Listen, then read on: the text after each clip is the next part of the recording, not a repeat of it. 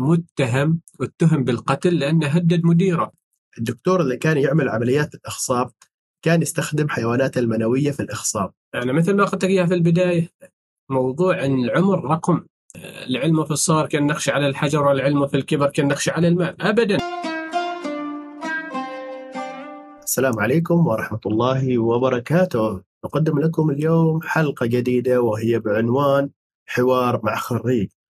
طبعا هذه الحلقة تخص الطلبة القانونيين والطلبة المقبلين على دراسة هذا التخصص ونستضيف اليوم معنا أحمد اللويهي وهو أحد الدارسين بتخصص القانون والمشركين على التخرج منه. مرحبا بك أحمد اللويهي آه مرحبا محمود وأنا سعيد بهذه الاستضافة اللي أتمنى من خلالها أني أقدم ولو الشيء اليسير للطلبة اللي يدرسون هذا التخصص وللطلبة الراغبين بالالتحاق بهذا المجال. فبما أني أنا الآن موشك على التخرج من هذه الجامعة فأتمنى أني ولو الشيء اليسير اللي أقدمه لإخواني الطلبة. في البداية ليش درست هذا التخصص؟ وإيش الفكرة اللي خلتك تدرس تخصص القانون؟ جاء اختياري لتخصص القانون آه، من بعد تجارب سابقة مرت يعني في حياتي. أيضا لاعتقادي أن هذا المجال هو مجال شامل. يعني الآن حياتنا كلها مربوطة بقوانين منظمة في حياتنا. فجاء اختياري لهذا المجال يعني بعد ما ارتأيت وشفت أن هذا هو أفضل مجال ممكن هو يلامس حياتي يلامس يومياتي اللي ممكن من خلاله لربما أقول انه أوصل لأبعد مدى فيه. وحتى أنت لو ما كان من أجل شهادة أو وظيفة أو تحسين وضع هذا المجال بحد ذاته أصلا يعني هو متماشي مع يوم يومك مع روتين حياتك. فأنت بحاجة إن لم يكن لشهادة ووظيفة وغيره لاستفادة في في حياتك اليومية يعني. زين آه، أنا شفت معظم الدارسين في الفترة المسائية هنا في هذه الجامعة. تخطوا العقد الثالث أو العقد الرابع من العمر. فما تشوف إنه يعني إنك تخطيت مرحلة عمرية صار ما في مجال أصلا إنك أنت تدرس. إيش هو الطموح أو إيش هو الدافع اللي خلاك تدرس؟ أنت يعني تخطيت مرحلة عمرية كبيرة. آه، بخصوص موضوع العمر آه، العمر مجرد رقم. أنا واحد من الناس اللي الآن في العقد الثالث من عمره ولكن وجهة نظري ان أنا وغيري يتخطى العقد الثالث من عمرهم والتحقوا بمجال القانون أعتقد إن إحنا جينا بناء على نضج واختيارنا بناء على قرار من ذاتنا. بعكس اللي يجيك آه، في عمر 18 قد يكون جاء عن طريق مركز قبول موحد الآن مخلصين الدراسة هذا أحيانا ما بناء على اختيارهم الشخصي بناء على التوزيع أو بناء على درجاتهم. لكن إحنا وبالأخص في الفترة المسائية جينا يعني بناء على قناعة داخلية إن هذا قرارنا. فمسألة العمر مسألة مجرد رقم. يعني بعض اللي يدرسوا معي في الفترة المسائية هم عندهم أحفاد والبعض أصلا هم يعني أصحاب مناصب عليا والبعض حتى منهم أعضاء في مجلس الشورى. فالإنسان لما يوصل لهذه المرحلة من العمر من الفكر من النضج ويلتحق بهذا التخصص إذا هو أتى بعد قناعة ذاتية. هو عرف شغفه عرف ذاته وعرف وين ممكن أنه يوظف مجهوداته. ف في هذا العمر أنا اعتقادي إنه لربما يكون أفضل عن آه، عن الأعمار اللي تكون مبكرة يعني. آه طيب معظم دارسين هذا التخصص من آه عن طريق القبول الموحد مثل ما ذكرت أنت خلصوا المرحلة الثانوية والتحقوا بالكليات والجامعات عن طريق القبول الموحد فلربما معظمهم ما هم اختاروا هذا التخصص بناء على رغبتهم ربما أنه يمكن شافوا انه في سهولة في آه، يعني تخصص سهل ودراسته باللغة العربية وانه ممكن أي شخص يملك هذه الشهادة. آه، تخصص القانون ما هو تخصص مغاير أو تخصص قد يكون شاذ عن باقي التخصصات. دائما وابدا المثابرة والجد والاجتهاد تصنع من الإنسان وتوصله للطريق اللي هو يرغب فيه. تخصص القانون ما أقدر أن أقول عنه إنه هو تخصص سهل ولا أقدر نفس الحال أقول عنه إنه تخصص صعب. قدرات الإنسان هي اللي تحكم عليه وتحكم وين طريقة بالذات. فمعظم اللي جايين من القبول الموحد قد يكونوا ما بناء على رغبتهم ولكن دائما وابدا أحيانا الإنسان ما على رغباته يحصل الشيء بما أنك أنت أتيت لتخصص القانون اذا جد واجتهد وثابر أما أنك أنت أتيت بدون رغبة في النهاية ما راح تجد ولا تجتهد أكيد راح يكون تخصص صعب. فمثل ما قلت لك على قدر ما تعطي أنت راح يعود عليك. إذا أنت تجتهد وتثابر أكيد راح تكون محصلة والنتيجة ممتازة. وإذا أنت يعني تركت كل شيء على ما هو عليه أنت ما راح توصل لأي نقطة. فقط عليك بالجد والاجتهاد والمثابرة وراح توصل لغايتك. دراسة القانون آه، هل فيها مجالات متعددة بعد التخرج؟ أم فقط هي محصورة في المحاماة والقضاء؟ لأن كثير من الأشخاص ينظر أن الشخص القانوني أو اللي يدرس قانون أو حقوق هو نفس المعنى في النهاية آه، يرى انه لما تسأله أو لما يسألك أنت إيش تدرس؟ أنا أدرس قانون يعني محاماة فهنا في خلط عندهم انه ينظروا أن تخصص القانون فقط للمحاماة أو القضاء. شوف محمود هي هناك فكرة أنا حاب أوضحها في البداية يعني لربما معظمهم آه، الفكرة اللي تدور في باله عن تخصص القانون هي المحاماة. بعدين لربما القضاء. لكن هناك بعض الأشياء اللي أنا أريد أوضحها وحتى أنا شخصيا قبل أن أدش ذا المجال مع أني كنت مطلع تقريبا من العام 2013 على معظم القوانين ولكن الفكرة اللي كانت تدور في بالي إن تخصص القانون تخصص عقوبات وكأنه بس مربوط في قانون الجزاء ولربما بعض الأشياء في الزواج والطلاق وما كنت أعرف حتى المسميات اللي هو أحوال شخصية.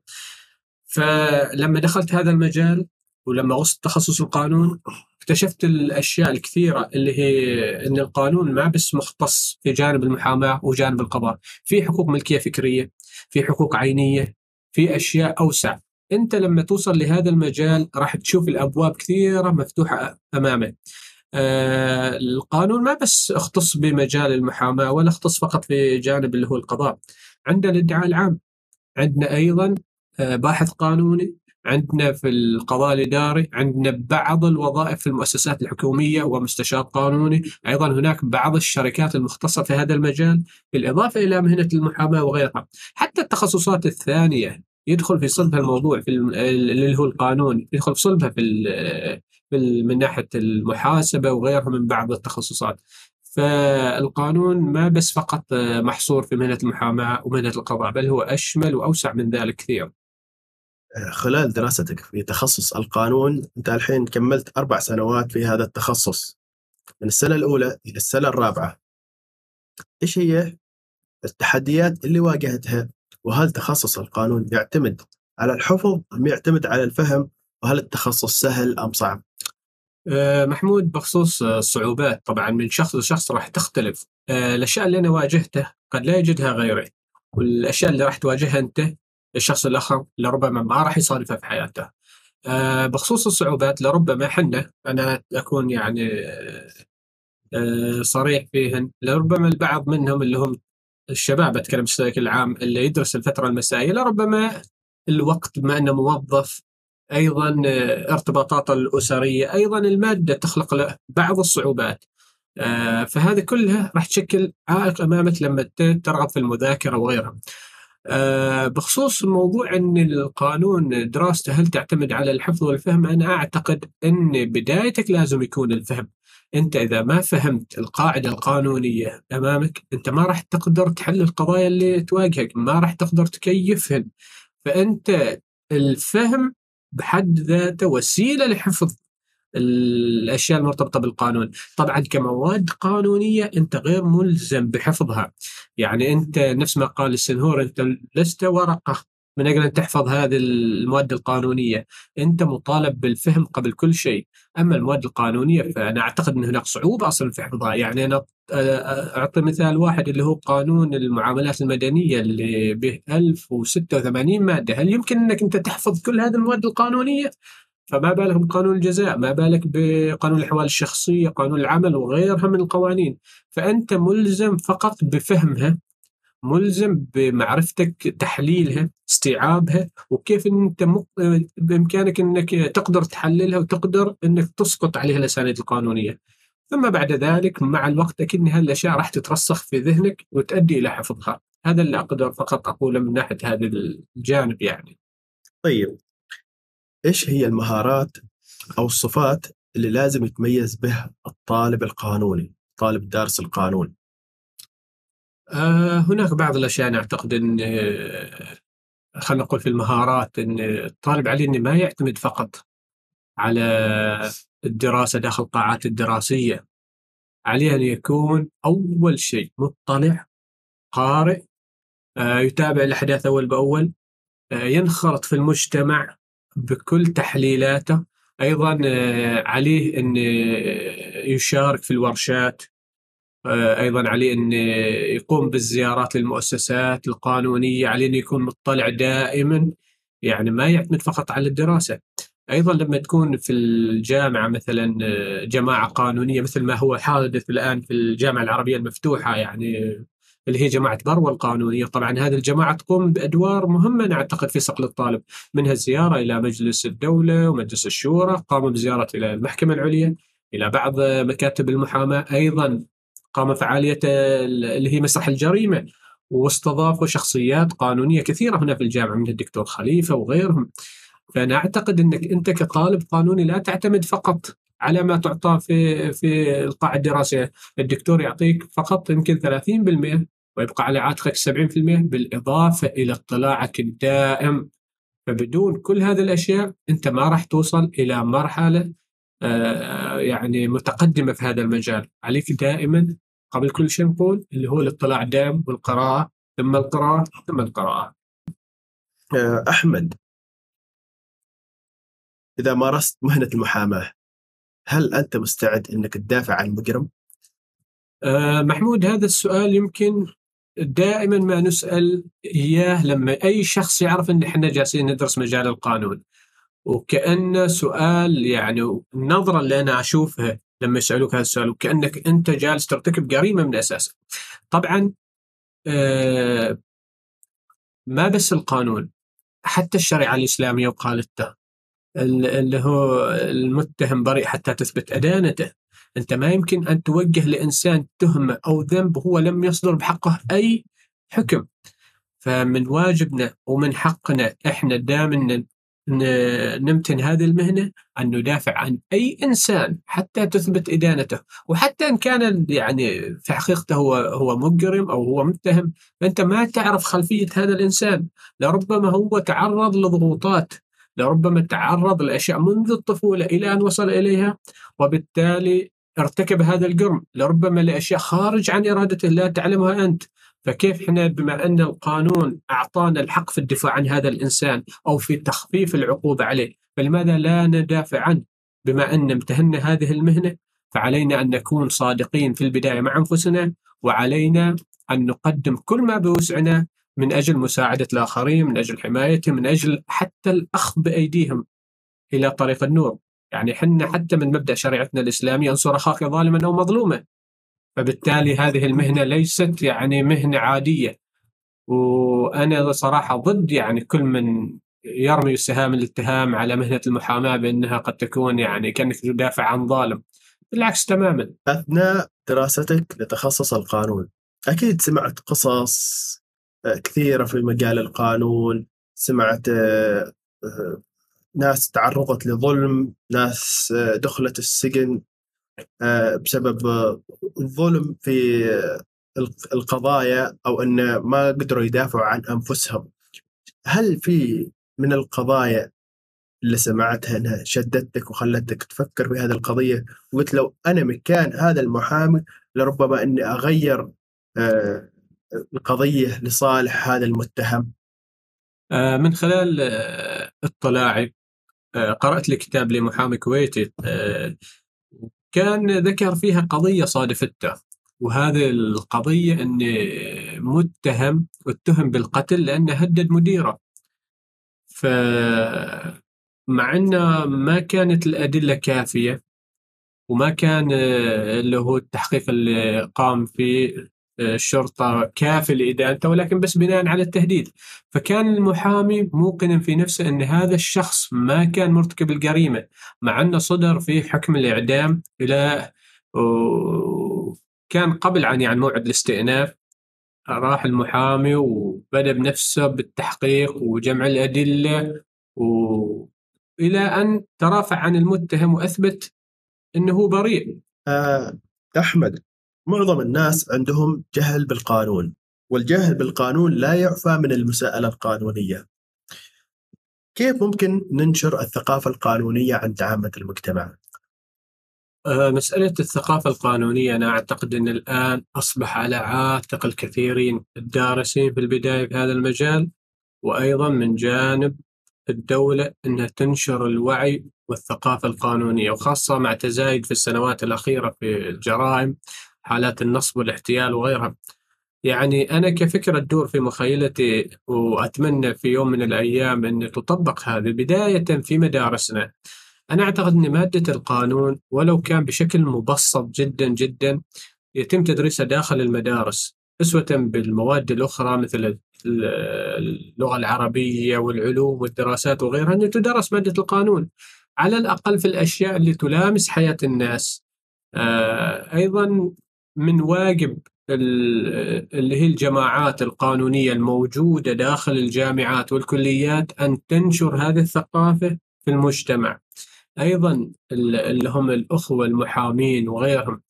عليهم أن تكون هناك يعني من خلال آه، آه، خلينا نقول إعلام قانوني وغيرها ينشر مثل هذه الثقافات. أسوة بشرطة أعمال السلطانية يعني شرطة أعمال السلطانية كثير ما نرى التثقيف المروري وغيره من قبل آه، جهاز الشرطة. لماذا لا يكون أيضا أهل القانون المختصين ينشرون الثقافة القانونية؟ فمثل ما ذكرت لك بعد ما تزايد في السنوات الأخيرة معدلات الجريمة وحالات النصب والاحتيال وغيرها من الأمور أصبحنا بحاجة لوعي قانوني. لأن مثل ما قلت أنت لا يعتد بجهل القانون. باكر لما تصير عليه الإنسان قضية أو أي شيء ففي النهاية يكون هو ملزم عليها ولا يعتد أبدا بجهله بهذا الجانب.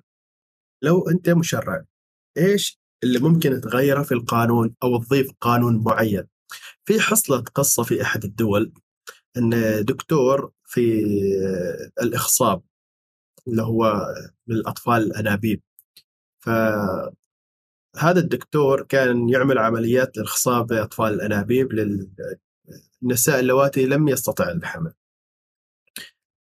بعد فترة آه، ارتاد أحد من أطفال الأنابيب البنات من أطفال الأنابيب بعد كبرها في العمر أن يكون عندها أخوة. يعني اشتاقت أنه يكون عندها أخوة وغيره.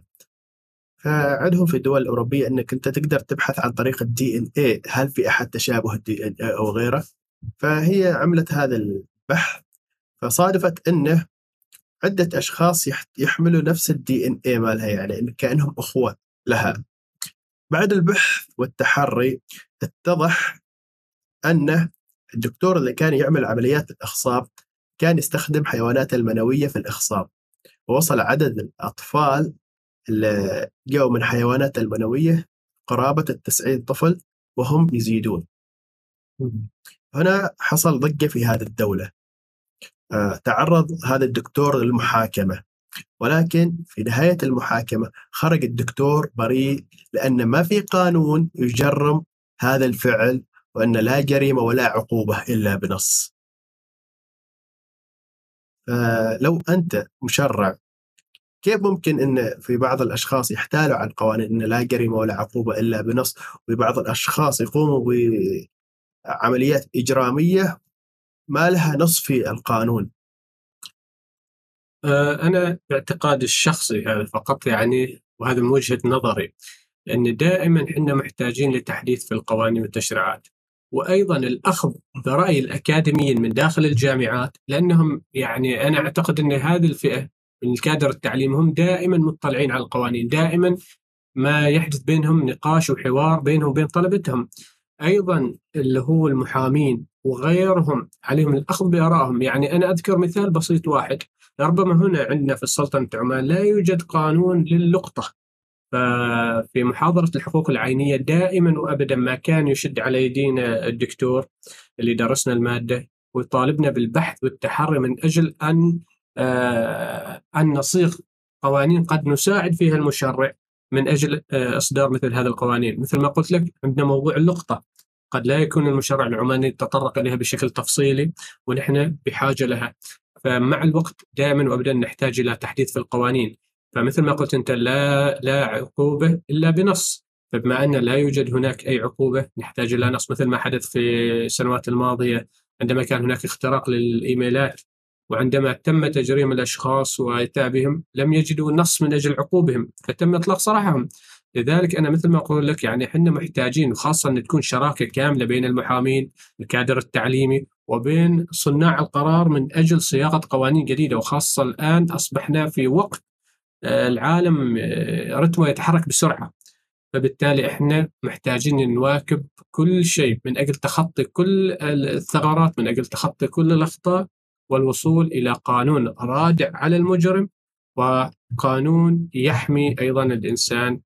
هناك ثقافة انتشرت عند طلاب المدرسيين إن أنا ليش أتعب نفسي وأدرس كلية في النهاية الشهادة الأكاديمية ما ممكن إنها تدخلني في أي وظيفة أو أي شيء.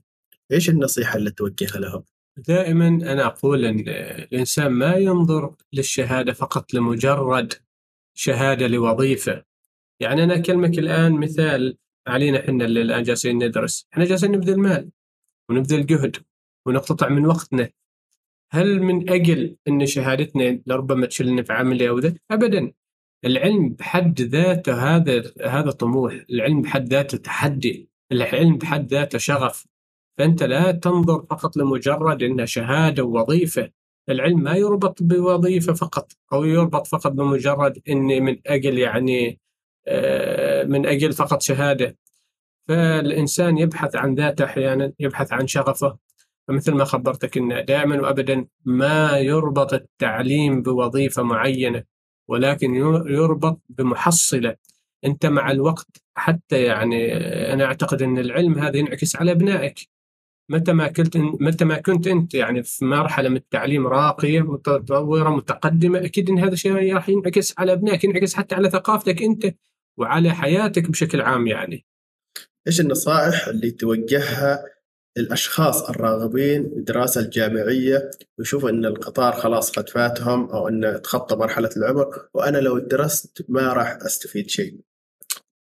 العكس الدراسة أصلا مجالها أوسع وأرحب. فأبدا أن هذا الموضوع أن القطار فاتنا والقطار فات القطار ما يفوت على أحد أبدا. مهما ما كانت لديك الرغبة فخذ في ضماره. فأنت يعني يعني مثل ما أخذتك إياها في البداية. موضوع أن العمر رقم. فأنت لا تنظر لهذا الشيء. متى ما كانت لديك صحة جيدة ذاكرة ممتازة تتحلى بالصبر عليك أن تخوض هذا المجال. ايا كان ما أتكلم فقط عن موضوع القانون أي تخصص. في النهاية ديننا الإسلامي أيضا حثنا على التعليم. تعلموا من المهدي إلى اللحد. فما هناك ليست هناك فئة أو يعني مرحلة عمرية حتى أنا ضد النظرية اللي تقول العلم في الصغر كالنقش على الحجر والعلم في الكبر كالنقش على الماء ابدا يعني حتى إحنا نلاحظ إن اللي درسوا أعمارهم كبيرة أكثر محصله تعليمية من الآن اللي طالعين. فأنا ضد كل هذه المقولات وأنا أنصح الجميع من كان لديه رغبة في العلم عليه أن يخوض هذا المجال. نشكرك أحمد على هذه المعلومات القيمة وإن شاء الله هذه المعلومات راح تفيد الطلاب وراح تفيد الناس الراغبين بالدراسة وإن شاء الله يعيدوا التفكير في إنهم يكملوا دراستهم أو لا. آه، نختتم حلقتنا اليوم والسلام عليكم ورحمة الله وبركاته.